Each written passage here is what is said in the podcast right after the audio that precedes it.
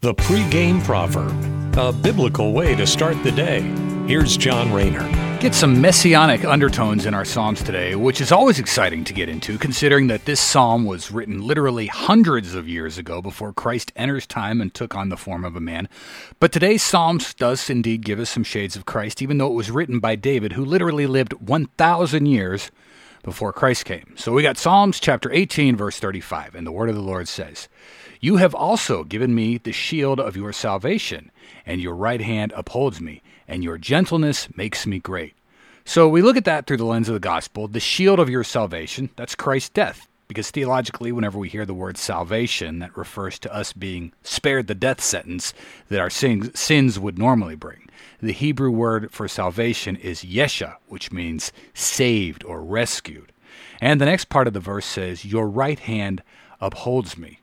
Now, the New Testament commonly refers to the right hand as a divine place where Christ sits in the heavens next to God. You think seated at the right hand of God the Father. And that's mentioned in the Gospels and Paul's epistles. And finally, your gentleness makes me great. Gentleness, that refers to meekness. We think of the attributes of Christ in his earthly ministry. He was humble, lowly, meek, gentle. Christ certainly was meek in his time here on earth. We think about it, he never owned anything. The ruler of the universe came and really had nothing to call his own. No donkey of his own that he rode into Jerusalem in there at the end, no home at all during his entire time here on earth, and he was born in a, a manger or an animal trough. So, a very lowly existence indeed. Yet, his humble submission to do his Father's will, or die for our sins so that we could be made right, is what the psalm alludes to today. Your gentleness or meekness is what makes me great. Again, absolutely incredible reading this stuff. The Psalms that paint a picture of Christ's coming that were written a thousand years beforehand.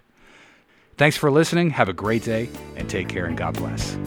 The pregame proverb with John Rayner. Look for it on all podcast platforms and have it delivered to your smartphone. The pregame proverb, proud partners of The Bar, the Biblical and Reformed Podcast Network.